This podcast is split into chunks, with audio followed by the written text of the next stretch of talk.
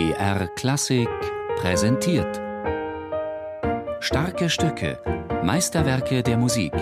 Immer samstags um 17 Uhr auf BR Klassik.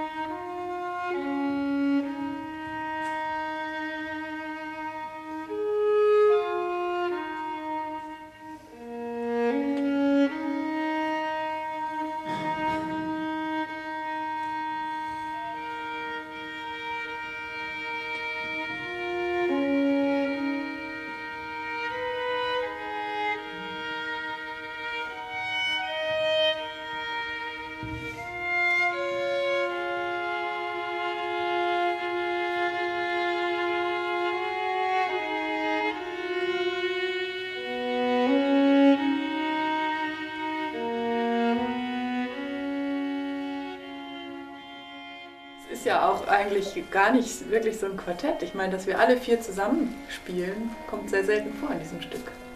Man spielt ständig alleine oder zu zweit und dann hat man eine ganze Seite lang Pausen zu zählen. Also die Form ist wirklich sehr unüblich. Anja Lechner, Cellistin des Rosamunde Quartetts. Mit seinem 15. Streichquartett in S-Moll entfernt sich Dmitri Schostakowitsch sehr weit von der Konvention. Ein durchgehend langsames Tempo dominiert das Werk.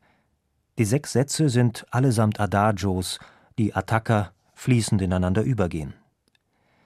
Dazu reduziert Schostakowitsch die kompositorischen Mittel in extremer Weise. Sehr einfache rhythmische Strukturen prägen jeweils einen Satz. Die Melodik ist stark von sich wiederholenden Elementen bestimmt. Der Effekt, den Schostakowitsch mit dieser hochkonzentrierten Kargheit erzeugt, ist auffühlend.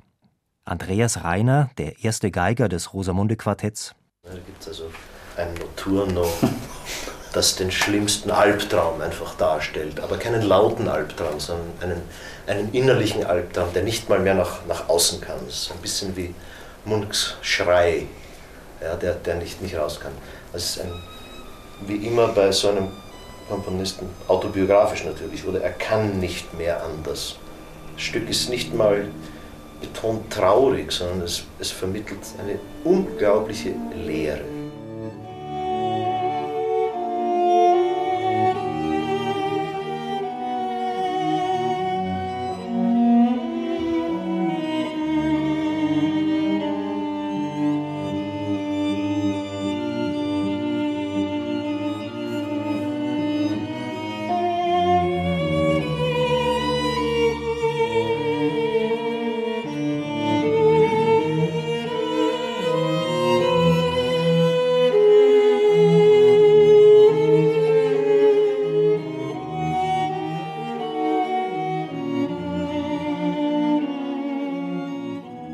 Schostakowitsch hat sein 15. Streichquartett 1974 geschrieben, etwa ein Jahr vor seinem Tod.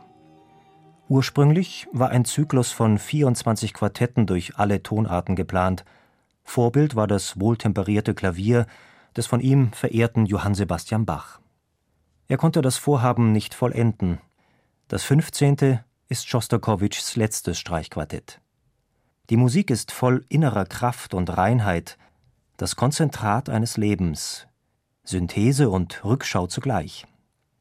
Bei einer Probe des ersten Satzes sagte Schostakowitsch den Musikern des Beethoven-Quartetts, sie sollen das Stück so spielen, dass die Fliegen in der Luft tot herunterfallen und das Publikum aus reiner Langeweile beginnt, den Saal zu verlassen. Da gibt es nichts mehr zu sagen danach.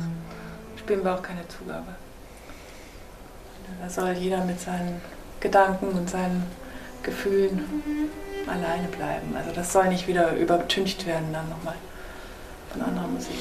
Man braucht ein paar Stunden, um etwas anderes aufnehmen zu können. Ist der stärksten, großartigsten Streichquartette überhaupt.